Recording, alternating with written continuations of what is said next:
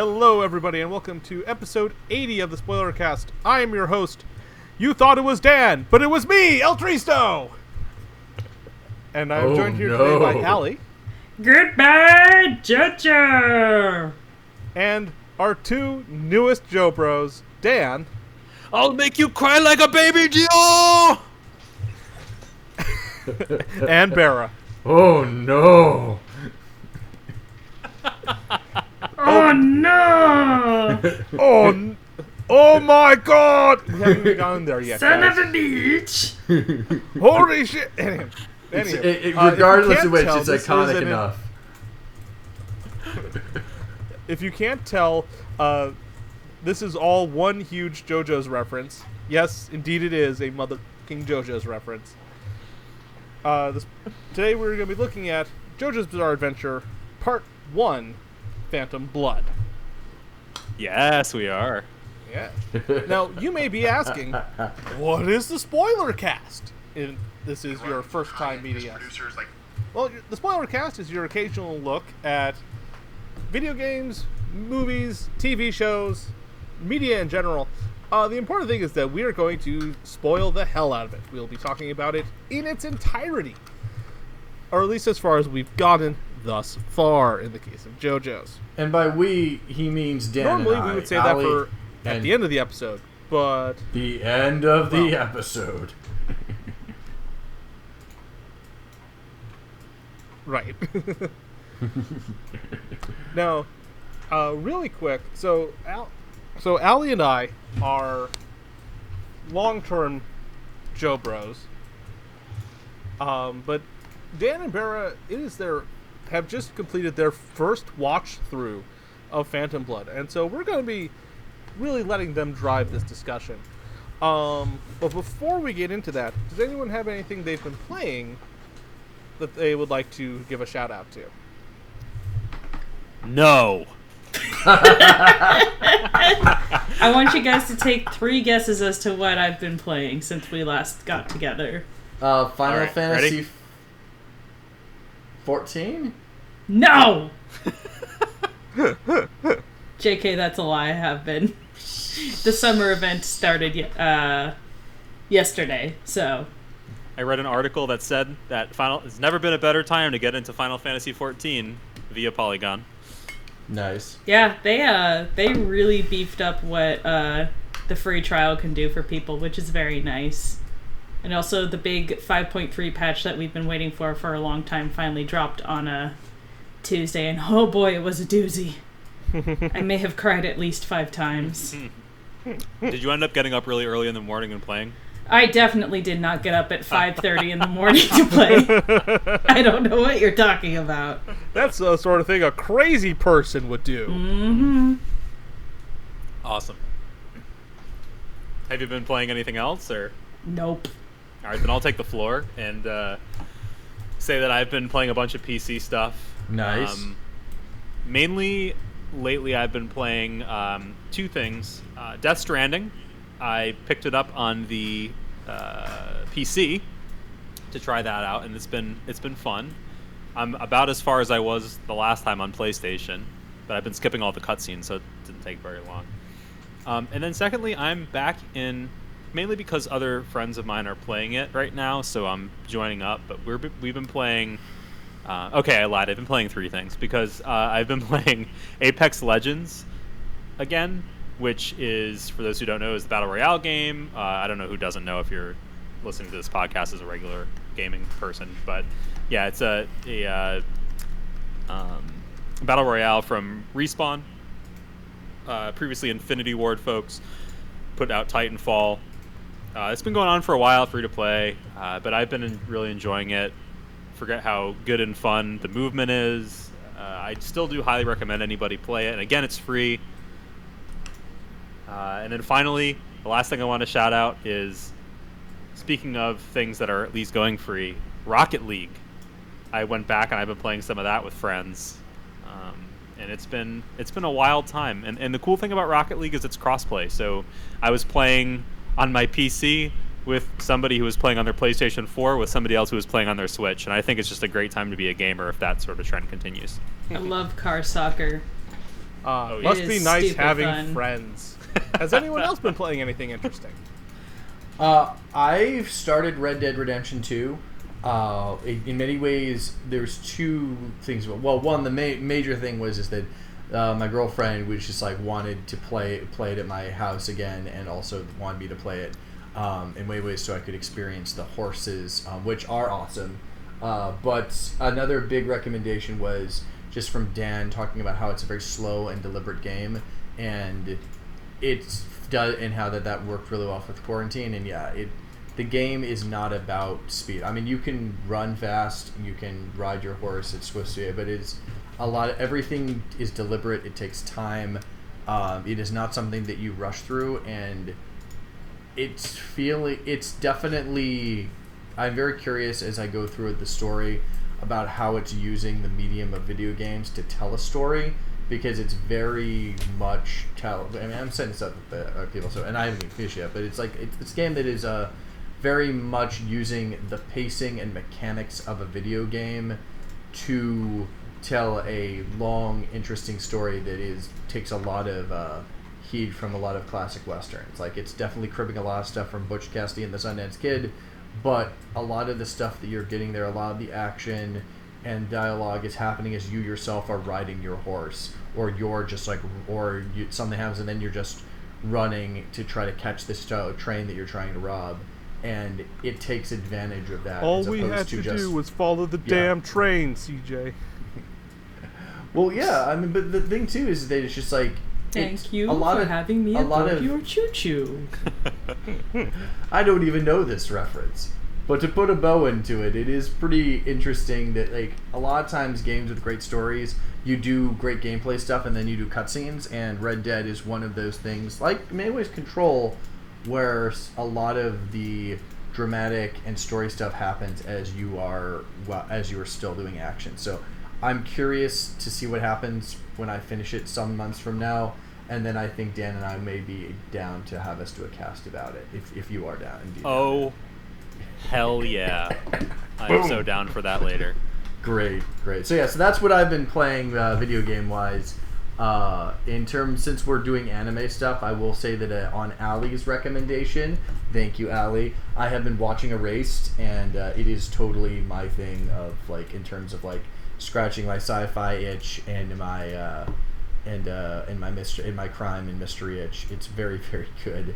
At least so far, I'm just at the beginning of it. We'll see how I react to the supposed controversial ending but I really like that in terms of uh, in terms of anime time, and uh, and yeah, I'm just curious to see to see where it goes. And it's also last thing I'll say before I turn turn the floor over to Tri- uh, to Tris is, uh, I appreciate it when I watch anime where it's very clearly where you see a lot of the Japanese cultural stuff and that it hasn't been sanded away or obscured by other things. Like there is a lot of stuff where it's like this is clearly a Japanese show, and uh, I appreciate that because it's nice to see other cultures and stories that come from that and uh, are very based. So yeah, so that's what I've been playing and watching. I'm All so right. happy that you're enjoying it. It's so good. Thank you, Ali.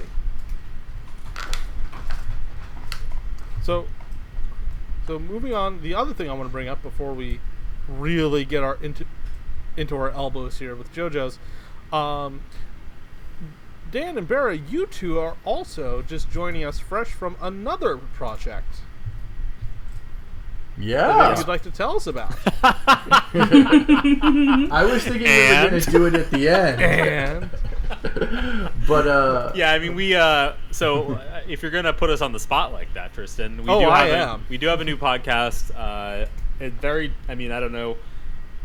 I don't know how many people are coming to the JoJo's podcast are also into baseball uh, and Masahiro Tanaka, but we have started a uh, podcast around baseball and through the lens of Masahiro Tanaka, who is Bera's um, favorite player, favorite favorite pitcher at least. Um, this is my favorite player currently So- active for sure. we're doing it we're doing a bunch of we're doing an episode after every one of his starts so if you're a uh, yankees fan or a red sox fan because i'm a red sox fan he's a yankee bear's a yankees fan so uh, we have a lot of fun banter there Mm-hmm. um, baseball fan Masahiro Tanaka fan. It's a cool cast. We're doing it. Uh, it's a little shorter form than these than these podcasts are. It's a little more frequently, but shorter. Yeah. Um, and we do it after every one of his starts. Bear, uh, sorry, I, I feel like I, I pulled the, the rug out from under you. Why don't you uh, No, say a couple words? D- Dan, I just finished talking a lot, so I wanted you to, to do most of it. But but yeah, um, I'm huge, giant. Uh, no, it's, it's important to balance. Believe it or not, I try to keep I try to keep that in mind, even though I'm still a giant blabbermouth. Uh, but no, I mean the We're thing all is, it- so goddamn polite. I love you, Ali. Uh, but yeah, no, it's uh, I, I I'm a huge. We are I'm a all huge true gentlemen. Yes. Uh, and just as thick. But in any case, uh, I wish I, I wish I was Joe Joestar level. Sadly, um, but no. Uh, the, Masahiro Tanaka is definitely my favorite acting player, active player. He's just this wonderful pitcher, and he's been always been a pleasure. One of my favorite pleasures of following the Yankee seasons is following him pitch. And so yeah, this just being to go on this journey with Dan, where we do deep dive and break down into Tanaka starts, and then use that as like this lens to take a look at what's happening in baseball in general is great. It's a lot of fun, and uh, kind of unexpectedly, like it was always going to be a focus on Tanaka and the Yankee season. Of course, since Dan's a Red Sox uh, fan, we were going to talk about Red Sox too. But this has also kind of been like the sub thing of it is it's like the Tanaka cast, looking at all things Masahiro Tanaka and colon and the train wreck that is the Red Sox season at least so far. Like, uh, there's a lot of like looking at like, oh my gosh, like I, I I'm like I'm a Yankees fan and I feel bad for the Sox at this point. It's uh, it's no fun.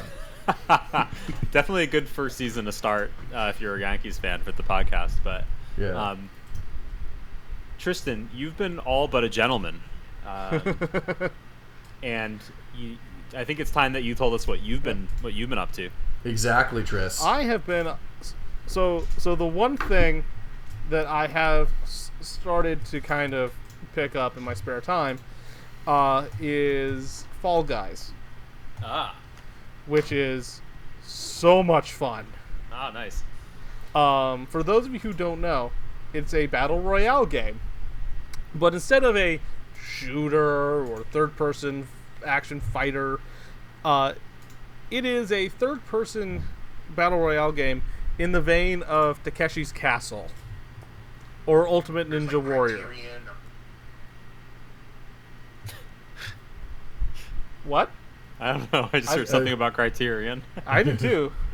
no, it was just like a Okay, so random it's not thing that just popped me up. then. Yeah, no, it was just it was a random random thing from my phone that popped up. So, uh, but continue on, my friend, to catch it. Oh. Yes. Um. So Fall Guys is I think it I think it tops out at 60 players, and there can be only at the end there can be only one, and it's set up as a series of sort of challenges slash obstacle courses.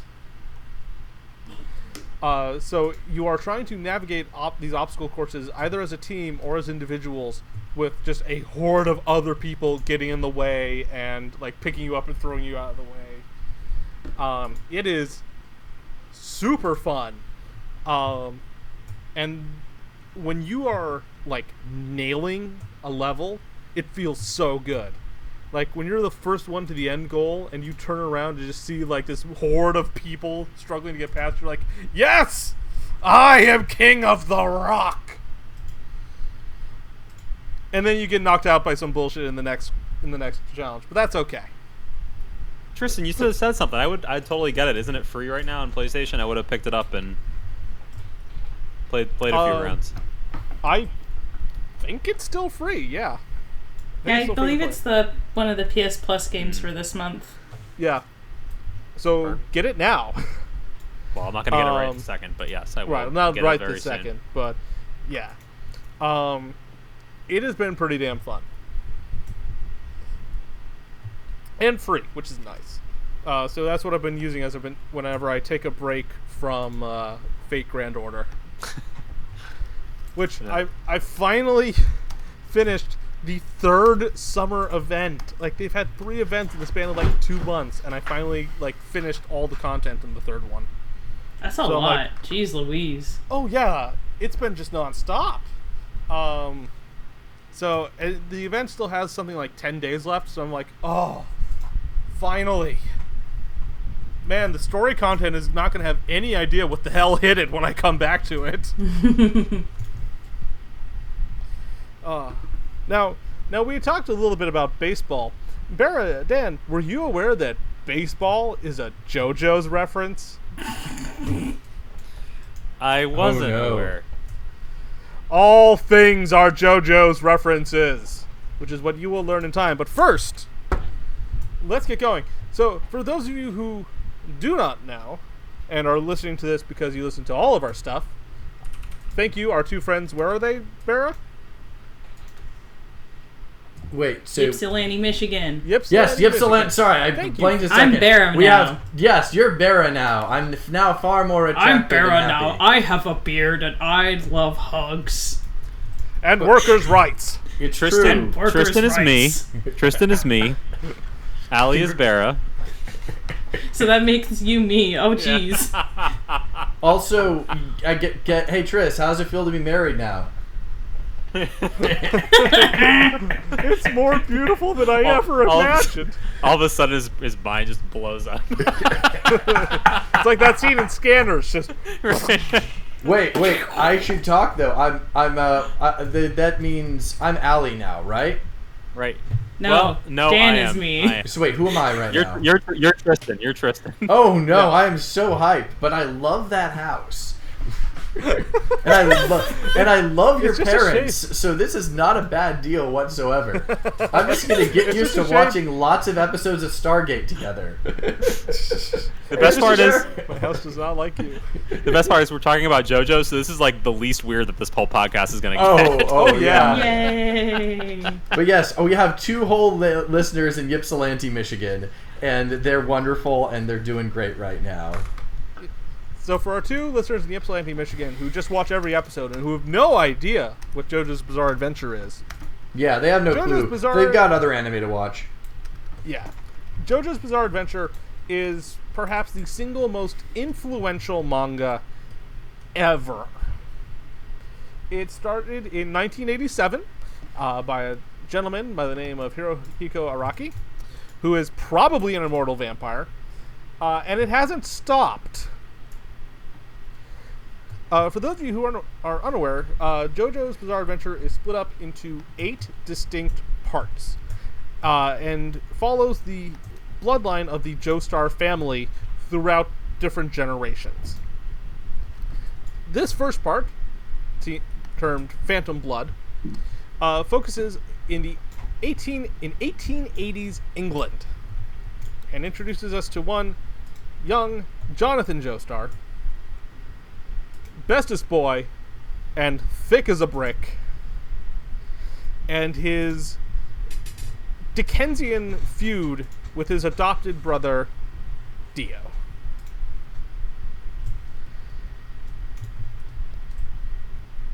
Eventually, it gets into vampires and magical sunlight breathing karate and more musical references than you can shake a stick at. It wears its it is Jo. Hmm. There's a lot to say about JoJo's Bizarre Adventure. Um, what I'm gonna, just going to start with is uh, this part. This first part is very much horror action. Like it is definitely a kind of love letter to sort of gothic vampire tales. You know, your your Bram Stoker and um. Oh God, who wrote Carmilla? Oh, uh, I should know this, but I don't. Vamping, vamping. Yeah, I was just gonna say. Yeah. Vamping, vamping, Um, vamping, vamping. Anyway, because vampires. anyway. 'Cause- 'cause Carmilla came out, like- Like something like 200 years before Bram Stoker. Joseph Sheridan Le Fanu. There you go. Um, very much a sort of hom- homage to that. Now, I guess as we said at the beginning, Ali and I have seen basically all JoJo, sometimes multiple, some parts multiple times. So, Dan and Bear, I'm going to turn the floor over to you guys as newcomers and tell us about your experiences on this bizarre journey, this strange quest, if you would. Um, I'll, I'll go. So, I I should say first of all that it's a real joy to experience these things together. Um, yes, exactly. This is now the second time that we've done this. Third time. Third time. Third time, Mhm. Dan. Third time. Don't forget We've forget the done this twice. We've done this twice before. Um, with uh, Color Out of S- uh, Space and uh, Lighthouse, where we watched something together before we cast about it. So we watched. Actually, we this is the- the fourth time technically What? because Jaws, man, Jaws. Mm-hmm. Did we watch Jaws together? I thought we didn't we watch Jaws together? We did not. Okay. Oh, we just watched my God. Jaws recently. Dan. Unless, unless Dan and Bera, you two watched it together. no, no, I thought we watched it. I thought we watched it. I thought we watched Jaws as a, as a cast. Oh no, this is me watching Jaws with my cousins. Um, Ah, but Okay. yeah, okay, I'm sorry. I not not not a Never problem. be sorry, because because I watched sorry. it because I watched it like with, with with my cousins, and then after that we did the Maneater Jaws cast too. Um, anyways, the floor is back to you, Dan. Yes. Yeah, it was right around the same time. Yeah. Yeah, yeah, it was right around the same time. I get it. Mhm. Um, so this is a we watched this together over the course of a couple of nights. So first of all, um, it was shorter than I was expecting. I'm used to the Japanese serial, you know, 20, 20 something episodes. Uh, so this was a little shorter than I was expecting. Also, as I've discussed with you all, it was a lot more gory and violent than I was expecting. And I went I went Mhm. into this totally totally open minded, totally had no I, I knew what some of the character designs looked like and I knew it was based on like rock bands, like the names and things like that were themed after it. That's literally all I knew about JoJo's really. Um, so I went into this really, really fresh faced. Didn't even know it was super violent, which I guess is like a thing people know before they watch it. And I also don't watch a ton of anime. Like I, I do watch some anime from time to time. I'm a, you know, I watch One Piece, so that's all I have time for. But the, but but but but I don't watch a ton of anime series. So for me, that, that that's the perspective here. And I really quite enjoyed my time with JoJo's Bizarre Adventure. I it, it was utterly ridiculous in the way that I that I typically enjoy utter ridiculousness, where nothing is taken too seriously, but it also keeps moving. Like it, it, it, it the action moves forward, things continue to happen at a good clip. You know, it, it has moments where it quiets down, but it's it's in the service of keeping the story moving forward. I didn't feel like my time was wasted, as I have as I have with other anime. That's why I bring that up. I enjoyed um, the characters, even though a lot of them fit to fairly traditional archetypes for characters. I enjoyed them. Um, I hope that we see Speedwagon in f- future seasons of JoJo's and whatever iteration we may get him. And I think I've said enough for the time being, so I'm going to pass it to Bera to get his thoughts. So here's the thing: the Tris did show me the opening, the like, the opening few episodes of Phantom Blood, uh, in some other opening seasons of other JoJo's previously, and uh, I will say that then and now I definitely enjoyed a lot of the opening episodes of JoJo's.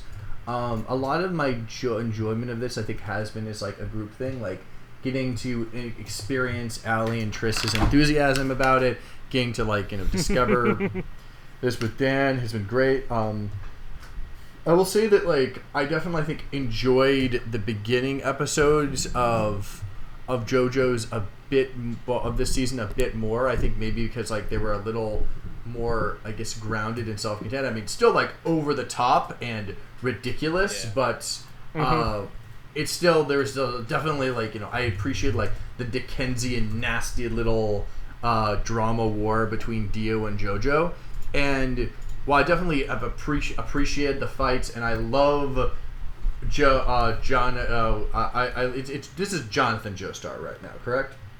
This is Jonathan Joestar. yes. I love that Jonathan Joestar is a stand-up and decent person and just like the best boy throughout it.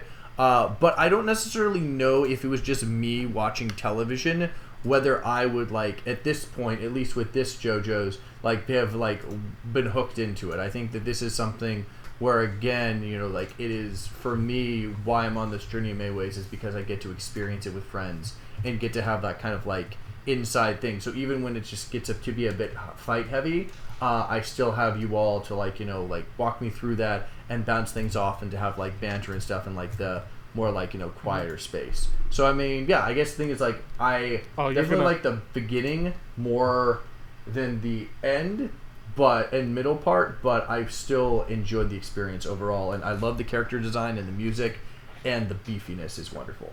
But you're saying, Tris? Yes. So so it, you're really gonna like parts three and four then, if uh, because parts three and four are also ha- have larger casts, and it is there's a lot more that sort of like interplay between characters. So yeah, I think you're really gonna enjoy parts three and four. Yeah, Uh, I think especially four because four is a murder mystery, Neat. Yes. and I know how much you like murder mysteries, Bera. I do. Um, so so speaking, let's let's talk about Jonathan for a little bit. So Jonathan is the first JoJo, and he is the pinnacle of gentlemanly manliness. He is the lawfulest, goodest JoJo. The thing I love about Jonathan is he's like, and honestly, about a lot of the protagonists, save maybe Jotaro, because he doesn't have this thing about him, but this sort of air of like, like you said, like man, like gentle manliness. Like they're never manly to the point where it's putting down people because of their sex or their gender. It's just this is just how people are supposed to be. Like Jonathan's whole thing is I'm going to be a good person because I want to be a good person and it's the right thing to do and that's how you make a good society is Yeah. by being just a nice person. Like there isn't a mean bone in that boy's body Right. whatsoever. He's But- got a heart full of gold and an ass full of dumb. Yep. That's and that's the important part is that we need to establish that this sort of like golden example is is the one from whom every other protagonist descends. Sometimes in a very strange roundabout fashion. Buongiorno. Um, but they are all everything comes from Jonathan.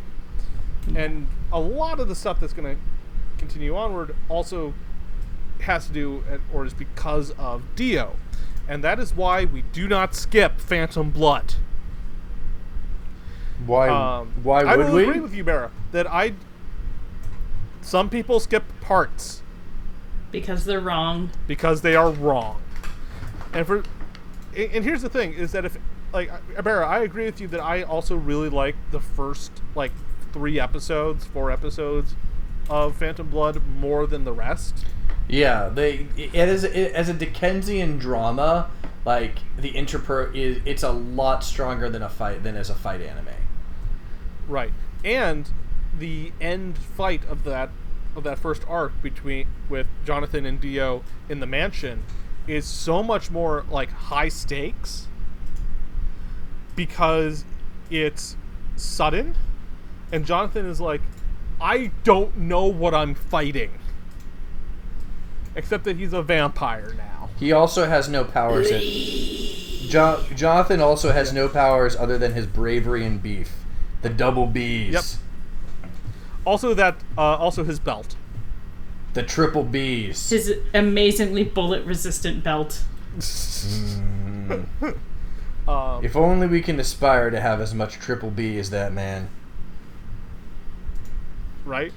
Um, I think the thing that, uh, to your point, I, I agree, Bear. I think the first half is stronger, or at least the first few episodes are stronger because of the the storyline is interesting. Uh, you know, is interesting, and as it goes forward, it becomes more about the combat. The the thing about it though is because it is so ridiculous, there aren't a lot of stakes to the combat. The people can get utterly annihilated and then just come back, and there there is there is yes they they are not afraid.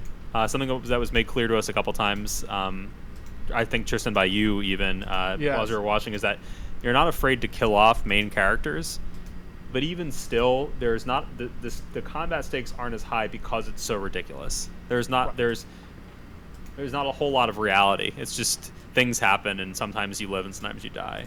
Mhm. Um, The, the stakes will get much higher after this part.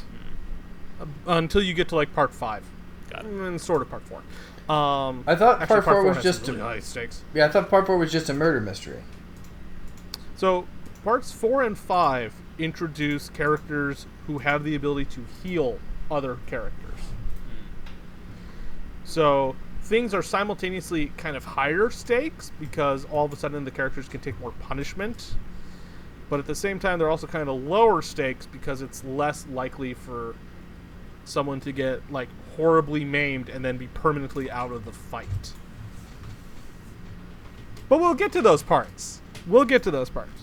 Um, the big thing I always like to say about part one, for anyone who's just beginning their journey, is even if you didn't really like part one, you will appreciate part one later. Because of how future parts will have callbacks to part one, uh, especially especially around fucking Dio, like like making sure you start with part one so that you and going all the way through it is so important. Be- because of how it ties into each other because it is a generational story.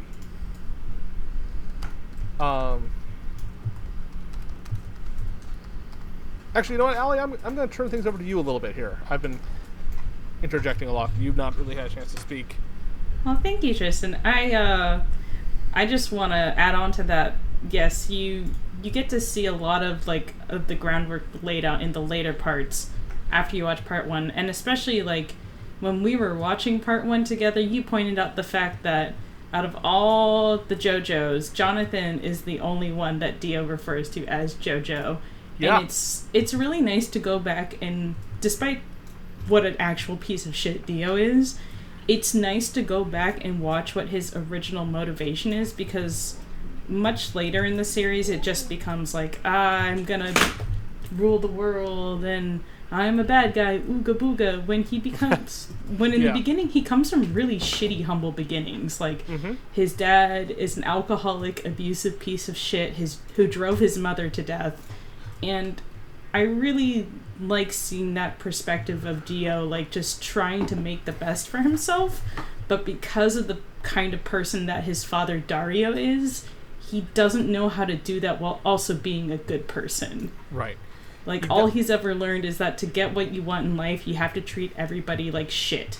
Yep. And honestly, I kind of I mean, you know, I can't go back 30 plus years and make Araki change things, but I really wish we'd gotten more about Dio's relationship with his mom cuz he just has a couple lines like the one line he has where he's like you drove mom to death or something like that and I'll always he says something along the lines of like and I'll always hate you for that or whatever. And I really wish we'd been able to see some of that because we see his mom like very briefly in the beginning when the Joestar's carriage overturns and Jonathan's mother dies. So like Yeah. they both come from families with sad dead mom backstory. Like yep they're very the thing that I love about part one is it's very much that Dio and Jonathan are two sides of the same coin. mm-hmm. And it's all about upbringing and treating other people with respect so that they in turn will grow up to be good people who respect other people. But it's it's very much a story of nature versus nurture yes. Um Because you can look at Dio and say, oh, he's just bad because he was born that way. And it's like, he's clearly not, though. Right. he has he has everything he needs to be incredibly successful. like, he's got the manners and the. Like, there's this whole thing where they compare Jonathan and Dio, where Jonathan is very sweet and kind, but he is, like, not polite and had. Uh, sorry, I can't talk. He's not polite and he doesn't have good manners. Like, the part where they're at dinner eating together and he's eating like a pig and Dio's, you know, prim and proper. Mm-hmm. And a lot of that is also because Dio's had to learn to put on a facade to trick people into Right. trusting him. Uh, Jonathan also is someone who doesn't necessarily have, uh, ma- who um, is not very good in social situations as well too. Like, Dio's Mhm. able to basically socially isolate him, and uh, and he's yeah, and and uh, Jonathan's kind of helpless, uh, helpless through the uh, helpless through that. Uh, I, I will say that, and maybe it's also just because, uh, you know, like the penultimate line uh, of the of the kick-ass beginning theme song, which the music in this is great. Which is like a destiny for I think it's a destiny forged by blood, and then like the cry JoJo makes me think that they're. Um, and when you sing that, Ali, it's gonna be my ringtone. Uh, uh, oh no! yeah. Oh yes. Oh, that's, I- that oh, we will talk. We will talk about that opening a bit more in depth in a second. But the other thing Uh, with those is is that like the the with the with with, with, with, with Joe, with Joe, it's like it does seem like that there is something where like that there is a bit of a born bad, born good situation in there too, which is also not terribly uncommon from Victorian literature. Now you don't necessarily have to interpret it that way.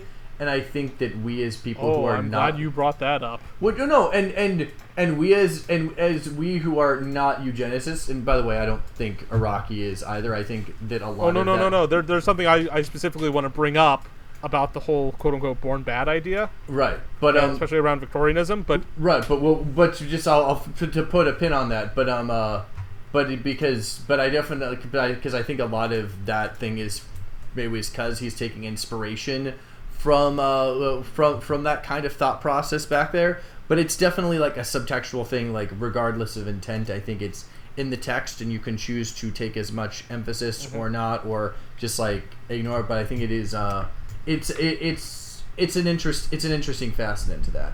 But Tris, you were saying about the Victorians. okay, okay. So I'm gonna put this out here. I want to Okay. get your takes on it. Mhm. This is it is the theory that Dario Brando is not Dio's biological father. That that Dio is a bastard. What? So his mom, pretty damn hot. Yes. Dio, pretty damn hot. Also blonde. Neither Dario nor his mother were blonde. Okay. So, theory that Dio was born out of wedlock because his mother cheated on Dario with someone else. Who would be?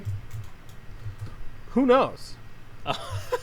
It could be I thought you were getting to a specific no, no, no, no, no. Yeah, I no, thought no. that- I- I'm th- talking about the idea that that Dio is a is illegitimate, mm-hmm. not from his father's side, but from his mother, mm.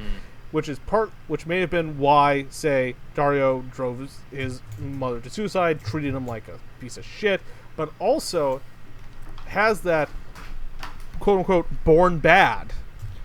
Uh, see, I was just thinking what you were saying is that you were going to tell me that there's uh, a well thought out JoJo's theory that um uh, Dio that um Dio was a bastard Joestar. Um, Right, that's what I was getting. I was like, getting ooh, towards. please tell me, tell me, give, give me the, give me the receipts for this. I want it. I want it. I'm sure No, the no, fic out this there is- exists. This is straight out of my head, and I'm surprised no one else has thought of it before. Um, but yeah, the my, the theory uh, that that partly why Dario hated Dio so much and treated him and his mother like so much shit was not just because he was a terrible person, but because his wife cheated on him and got pregnant and had Dio.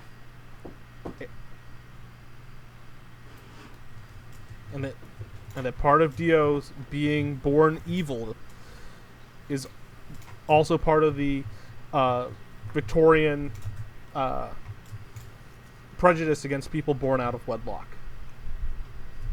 I think I think once Dio puts on the mask, I think that's when the the season turns. I think for me. Yeah. Yep. I think that's when it turns from being this that that story to being more of like a combat type show. Now, does the what do you think the mix is going forward? Is it a, dependent on the season? Is it more story driven, more combat driven? What are your thoughts? So it definitely depends on the part. Um, there is always a fair mix of story, um, but certain parts are definitely more heavily focused on one or the other. Like I would say, part four is way more s- story focused. Uh, part three, the first half, is definitely more combat focused. Um, part two kind of keeps up the same balance. I would say. Um, but a lot of the story elements for part three are sort of interpersonal mo- storytelling moments. I'd say five is very combat focused, but that's kind of the nature of the season because there's all this shit with the uh, Italian mafia. Mm-hmm. Um, and would you say that season three is really the one? Like, if, if you if you just go up to somebody and say JoJo, is that the season that come you think comes to mind for most people? Because that's the one that takes place in Yeah. the 80s, right? Yeah. That's a lot of times the season that people tell others to start with, but again, I think you miss a lot of really interesting context and uh, information if you skip parts one and two. Well, I gotta. Also skipping part also skipping part two, you skip a lot of Joseph and he's my favorite Joestar. Well, I, I get another question that I got though is, is that like, isn't like one of the big things with with three is, is that like you get the whole like impact of holy shit Dio's back, uh, like and doesn't that end back in a very specific way that like I think doesn't land as hard if you didn't know who Jonathan was and about their conflict. yeah, Oh, very much so, yes. very much so.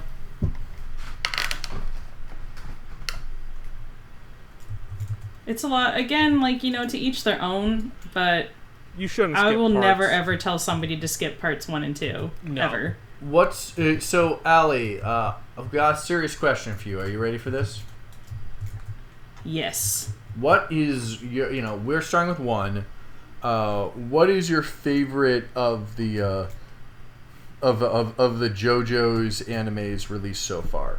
And is there a difference between that and the Uh, I have to say it's of the anime released so far. It's four, followed very closely by five, Mm, and then I have a very soft spot in my heart for Phantom Blood. nice. And what about? I mean, I like them all. Nice. They're all really good in their own right, but four really clicked with me because one, I love a lot of the uh, character interactions. Mhm. In four, it's very much more like character focused and personal stories focused. And again, it's like it's a murder mystery set in a small town. Like, Oh yeah. what's not to love about that? Let's let's not spoil too much though, because oh yes, we want these oh, two to yes. get it. That Uh, is all I will say about the plot about four. Does do, you, do, Um, do your preferences for anime change? Well, but between anime and manga, do you have a, pro, a favorite? Pro, is it the same with the manga as well? no, uh, part six is my favorite Excellent, in the manga, Mhm. and then it's pretty much the same order. nice. Uh, And I'm sure as soon as part six uh, becomes animated, it will become my favorite part. Nice. Um, what about uh, what about you, Tris? What are your favorites for both anime and manga specifically? So my favorite part, regardless of adaptation, is has to be uh, Battle Tendency Part Two, because I just I love Joseph. He is such a fun protagonist.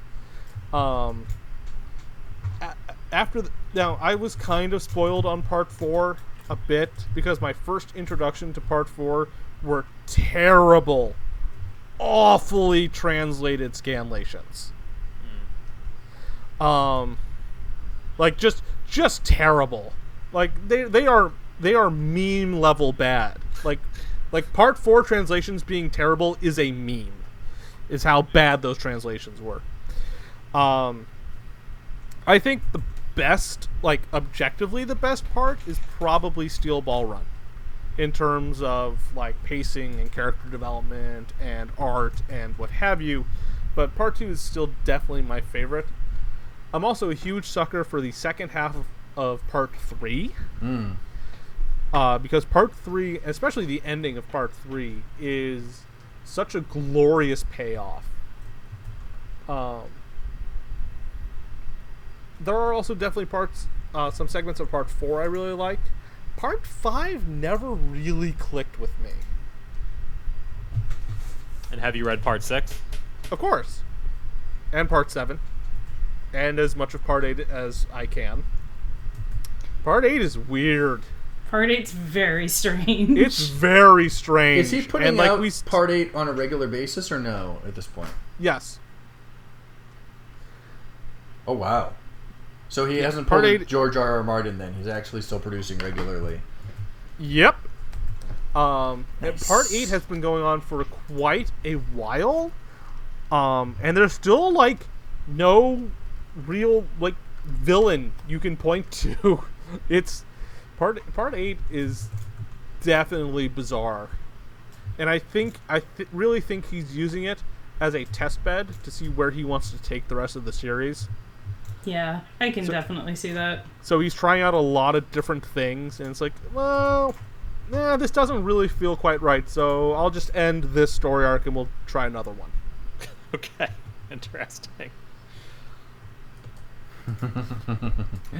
that feels like the entirety of One Piece, but anyway, well, that's the that's a story for another day. Or Yeah. for the Um, ten part One Piece cast. Ten, ten parts. Oh, 10 don't parts? Be, don't be so don't be so optimistic, my friend. Oh wait, That's no. like a hundred episodes of anime to one podcast. Well, I'm sorry. That means realistically, a hundred part. Actually, at this pace, yeah, that's a hundred part podcast about One Piece. Holy shit! yeah, that is its own podcast. If you guys want to start your own one po- one piece cast, one cast piece, Be my guest. I will not Yeah. partake. you can go but, do that. But but Ali, I just have uh, three words for you. Yago. yes. Yago. Yago.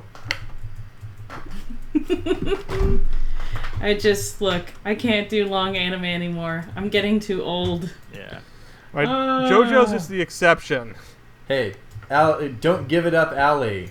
Don't give it up, Tristan. Don't give it up, Dan. Give it up. Give it up. Like, man, I can't even keep up. I can't even keep up with fucking Food Wars anymore.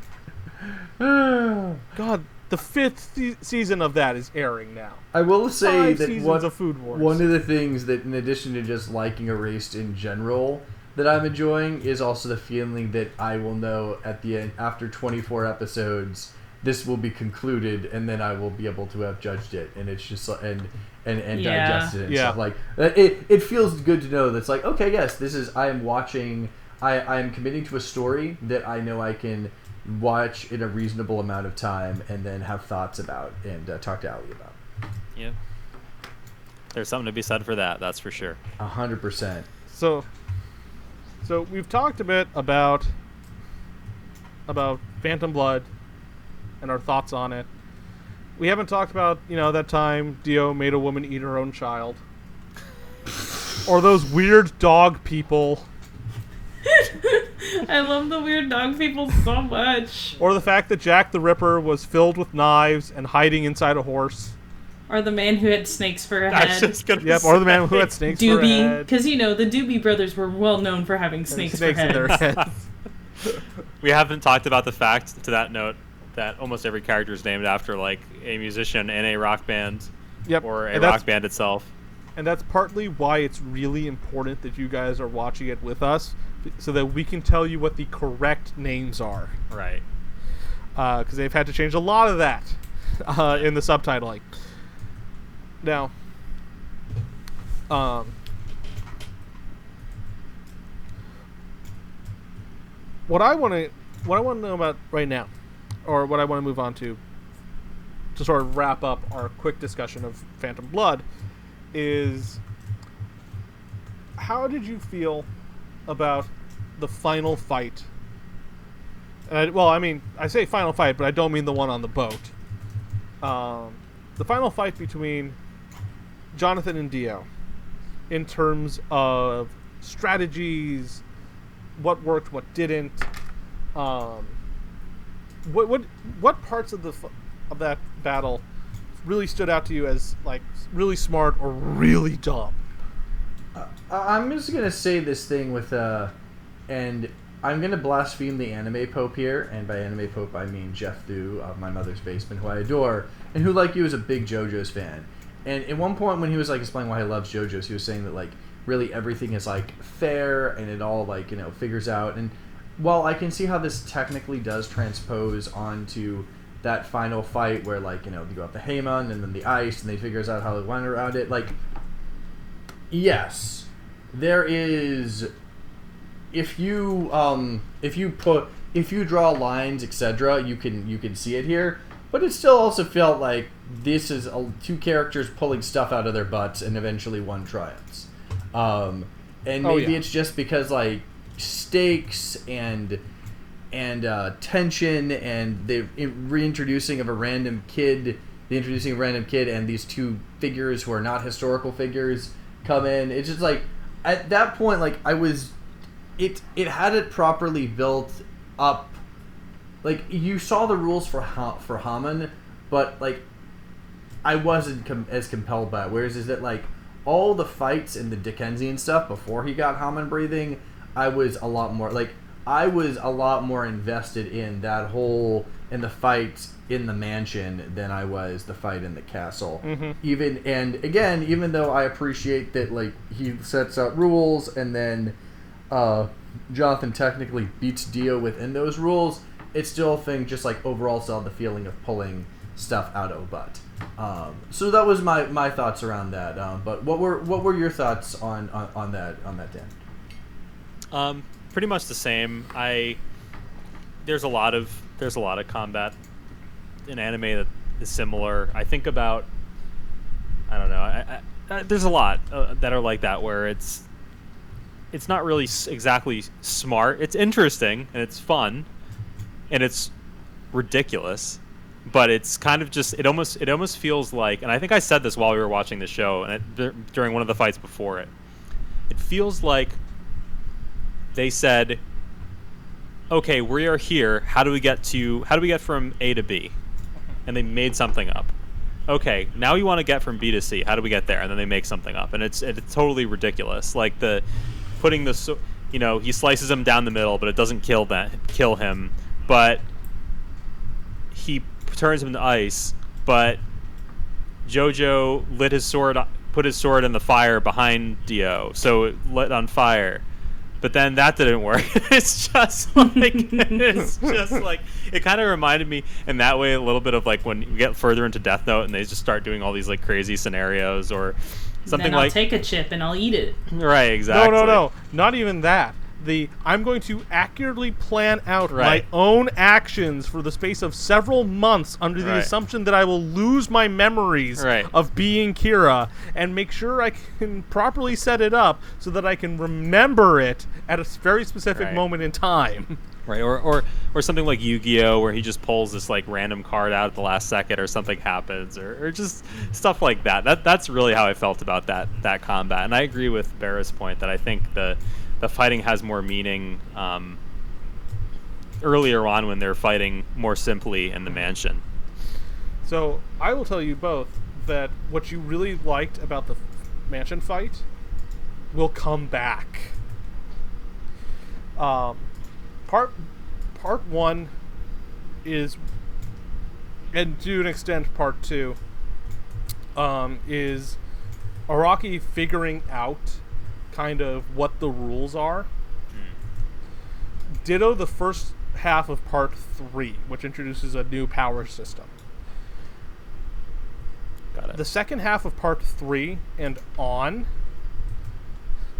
has much more clearly defined rules Mm. of each fight. And that makes each battle closer to the sort of high stakes, like Right. very specifically, this is what this can do, this is what that can do, of that mansion fight. Right, because we didn't even get to the end where he then funnels Ham- Hamon right through Dio's body, and then Dio cuts, his off own cuts his own head off. Like you do. like you do. Uh, let's also not forget eye lasers. Yeah. Oh, that's right. She uses eye For lasers. jucking eye lasers. Yep. and just just that wonderful moment of putting himself his two halves back together, and he's talking, and then he realizes he's a little bit askew, mm-hmm. and just sort of fixes it. There's the thing that I really also love about Dio just as a villain in general is especially at by the end of part 1, he's just so completely evil. Like Yeah. it Oh, is- yeah. It's really I don't know if cathartic is not cathartic. It's very satisfying to see a villain who is just straight up, "Yep, I'm really fucking evil. Uh, come I've- get me." I've thrown away my humanity. yeah, completely because in his eyes humanity failed him. Yeah. So fuck it. And I think I like that about a, a villain, but we all, he was also set up to be a little bit more tragic, and I think by doing that, you remove some of that. But but again, it's his becoming so fucking evil was all by his own choice. Yeah, it wasn't anything anyone forced him to do. Mm-hmm. Right. He decided that he couldn't achieve his goals as a human, and so he would have to cast away his humanity. And he did so. right, but you also have his upbringing. You know, we've had the nature versus nurture conversation already, so I'm Yeah. not going to belabor that. You know, he we see before he puts the mask on that he's struggling with alcoholism, like much like Yep. his quote unquote. I'm going to say quote unquote father to appease you, Tristan. so Now, there's there's more to it than that. I I, I think. Well, and But I think especially at the end, um, when you have the scene with Jonathan, I almost said Joseph, Jonathan and Dio at the bottom of the boat as it's sinking, and Jonathan won't let Dio go. He's holding him as he's dying and is still referring to him affectionately. He's like, you know, even though you're immensely fucked up, I still really care about you. Mhm. And I kind of, I'm very, as much as I love Super Evil Dio, at the same time, I kind of miss that nuance with him. But I think later seasons of JoJo don't work if he's super duper evil because he does some really horrible things. Oh God, yes. Um, Mm. and let's also not forget that part because we haven't talked about best waifu at all. Um, let's not forget that part one also gives us the perfect example of someone who is born in the shit is given the hand up and takes it and runs with it. And that is Speedwagon. Most Speedwagon definitely. when Speedwagon is introduced, he is the leader of a gang of fucking cutthroats in the seediest part of London. Ogre, Ogre Street, Street. baby. Yeah. And the difference is that with Speedwagon, you get the impression that he has aspired to be more than he was, but was never given the opportunities until he meets Jonathan. Because he meets Jonathan and realizes that this is a man who is literally willing to risk life and limb for the sake of his family. And that is what prompts Speedwagon to basically call off his gang and befriend Jonathan. So Speedwagon is the perfect example of what Dio could have been if Dio hadn't been such a such a miserable piece of shit. I mean, I think it. So it's it's definitely, and, and again, I think that that whole dynamic between the two of them is definitely the most interesting. I will also say that I'm not someone who doesn't who like dislikes all anime fights. I mean, recently, as in like this year, I've started like watching anime again uh, with my friend Alex and on the reg, and I will say that like My Hero Academia and uh, Demon Slayer both have really compelling and really interesting fights that even if Oh, someone Demon Slayer is great. Oh yeah, no, no. It's just like Oh my God. they have like they're beautifully animated. They combine the action is very much combined with the drama and the story. I mean, you know, like a- anybody, I, I would recommend My Hero just for the ability to go through several seasons and then truly know what United States of Smash is, which is beautiful. Uh, but yeah, Demon Slayer is just like every single fight is just gorgeously Mm-hmm. animated. It's like, oh my gosh, this is if so you Bera, if you like that, you should watch the other stuff by Ufotable. UFO table. Oh, really? What what what are what are some other stuff that they do? Fate. Oh, you mean the They are the primary studio behind every anime within the Fate franchise. Oh, you mean the one where it's And like Demon Big Slayer Titty was like- Cu Chulainn and Big Titty King Arthur? That fate? Cu Chulainn's not Cu Chulainn's not big titty. Cu Chulainn has abs for days. oh, Cu Chulainn's a man in it? Um, I thought all of them were women. Oh yeah. Nope. No, no, just some of them. I stand corrected. Um, um, but Fate, so so Ufotable has been doing basically nothing but Fate stuff for years. Demon Slayer was there was like one part of the finally like coming out from like the bedroom, panting and like soaked with sweat, like please, please, Type Moon, I need a break. You're riding me too hard. I can't. okay. I need to try something else. but but Fate, especially uh, Unlimited Blade Works and Fate Zero, have some amazingly animated fight scenes. And like I said, it's the same team that did Demon Slayer. So, um, so now lastly, lastly, the end of Phantom Blood. So when Phantom Blood ends, our protagonist, Jonathan Joestar, has died. He is sinking to the bottom of the ocean, cradling the severed head, still alive head, of Dio as the ship sinks and burns. His new wife, er- Erina Pendleton, now Erina Joestar, has escaped in, with floating away in Dio's coffin, carrying a young do- a young girl and the next Joestar in her womb. Let's just get that out of the way. It's- I thought you were gonna say in her tummy for some Yeah. for one second, Yeah. and I don't know why. No, I thought he was gonna say that too. I was so I was ready. just trying to think like, of the best way to say it. It's just like, no, no. it was just- womb. The correct word is womb. You did Yeah. good.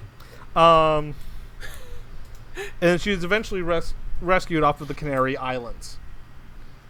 So my question to Dan and Bera is, where do you think it will go next? Well, what do you think's going to happen in part two? I've seen little bits of that you and other people have showed from part two. Um, so, so I know. let's look but at what Dan. do you think, so Dan, what's your guess? well, Where could this possibly go in the future?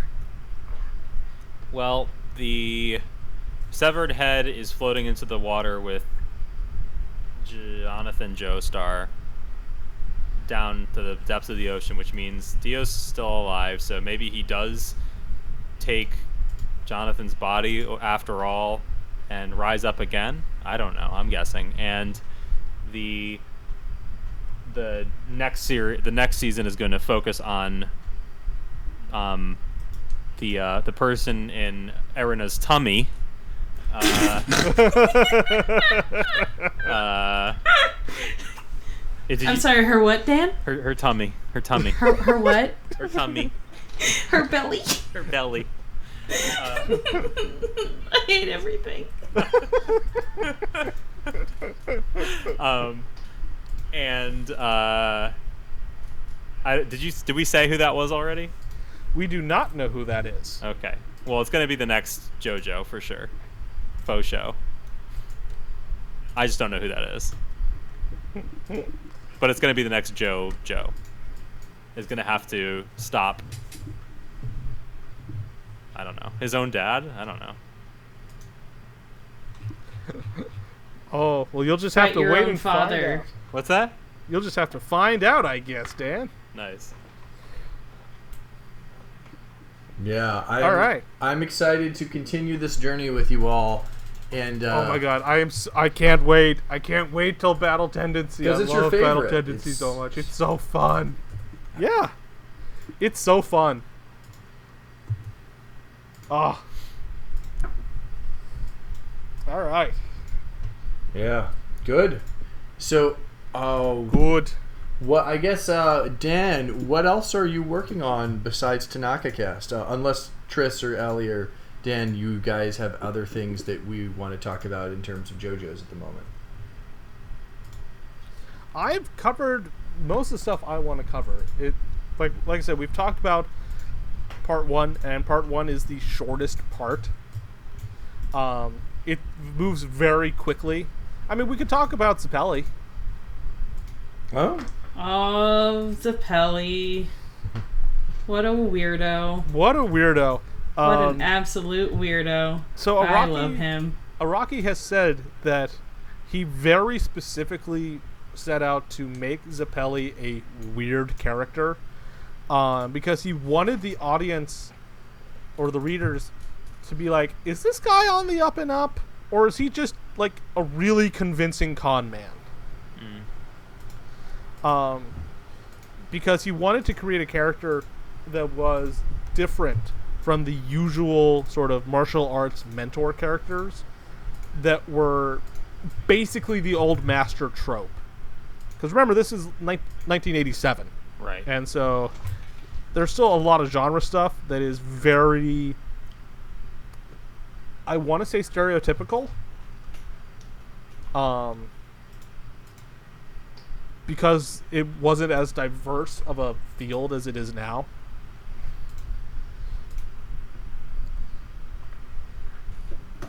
Um, but remember, Zeppeli did have to fight his own dad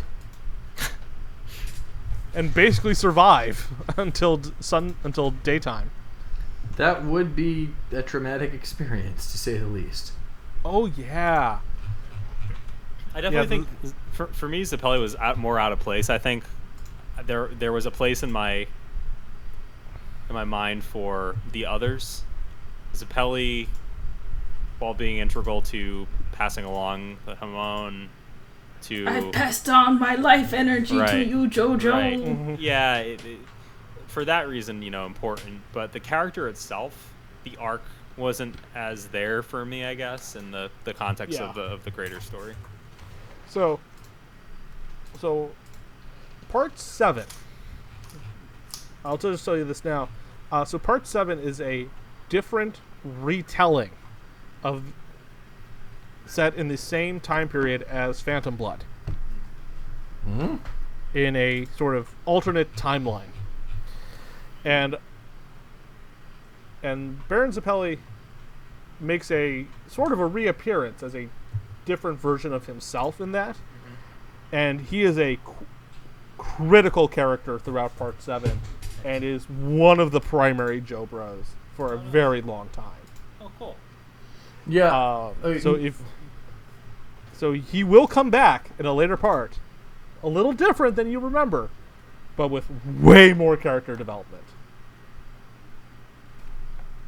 Uh, yeah, I mean, I, I would agree that like with with Dan that in this part, Zeppeli seemed more out of place. Like he created, uh, I think that's mostly just because like him. It also been like him putting the Hamon focus into the uh, into the show, kind of like changed it from like the focuses that I felt the most compelling. Although I will say that the first Hamon fight with like the glass of wine and Jack the Ripper and the North Wind makes the Viking was very cool. That uh, that probably was my that was definitely I think my favorite Hamon en- energy fight in the show. The idea, well, and and that even ties into you know the North Wind makes the Viking, you know, the idea that um, adversity creates heroes Mm. is a big part of part one. Even even as early as those first three episodes. Mm. Because what do we see is that every time you beat the shit out of Jonathan Joestar, he just gets beefier. Mm.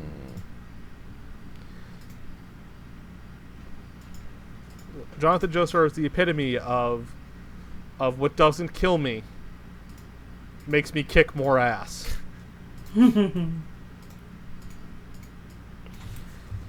Ah. And really, and that actually so that actually leads me to think now, what would Jonathan have been like had Dio never been adopted? I mean, maybe that's a story that Araki will tell. I- I think because you know we see Jonathan at the beginning, and he's kind of you know, kind of awkward, ill temp, uh, ill mannered. You know, I, I I almost think that if it weren't for Dio pushing him, he probably would have just turned into like a layabout piece of garbage noble. I kind of I agree with you on that, Tristan. I really do. Yeah, I agree with that too. I think it's a, that's a inter- interesting point. You know, you wouldn't have had the rise of Dio as he is probably either, but you certainly wouldn't have had the rise of Jonathan. So they kind of play off each other in that way. They- Mhm. the spirit of competition. Yep. Man, part one is still really good. Ah. Hell All yeah. right. All right. Any last thoughts people want to topic about or themes, ideas they want to bring up? Not for me. All right. So, what's so wrapping things up? Uh, who has other topics they want? Or here, let's let's do our let's do our usual plugs. Bera, Uh, if people really like what really like you, which they should, where can they find more of your stuff? they should read the Daily Hampshire Gazette newspaper and support some local journalism, and also uh, look at what we're doing at the Pioneer Valley News Guild, uh, as well as the workers who work there. Um, so I would so yeah, definitely take a look out at that. Um, also, check out the Tanaka Cast. It's something that uh, Dan and I are very rightly proud of and very excited. And uh, if you want to see another side of us uh, and want to enjoy some baseball, it is uh, it's a baseball fans and lovers podcast for sure. Ali, what's up with you? You can always find me on the Hellbird website, twitter.com. it's a Hey Linda Linda, which you can also find on spoilermedia.net. Yep. You can also find all your the episodes of this podcast, several of our articles, and links to both Ali to Ali's Twitch, my Twitch, which is available at the Millennialist with an underscore. Um, which I'll hopefully be doing a lot more stuff on now that I finally actually have Windows installed and we'll be getting a new monitor at the end of this month, so I can actually play stuff. Um, and then Dan, what up with you? Uh, no, I'm just gonna use this my opportunity to plug spoilermedia.net as well. You can reach out to us. There's a contact form uh, if you have any questions or want to recommend something for us to watch or play. Um, always, always new things for us to try and talk about. Uh, let us Please know. drop us a line. Please. And again, you can find us like anywhere, like iTunes, Spotify, Google Play. Although I think Google Play is going bye bye or something's going on with them. Uh, Google Play is going away to be replaced by YouTube Music. Gotcha, gotcha. Um, so you can find us in a bunch of spots. Um, RSS feed if you're that cool. We're there. All right. So, thank you everybody for listening. Uh, we hope you've enjoyed this. Maybe we've inspired you to actually watch parts one and two if you were a part skipper. And we hope you will tune in next time for JoJo's Bizarre Podcast, Part 2 Podcast Tendency. Until then, good night, everybody.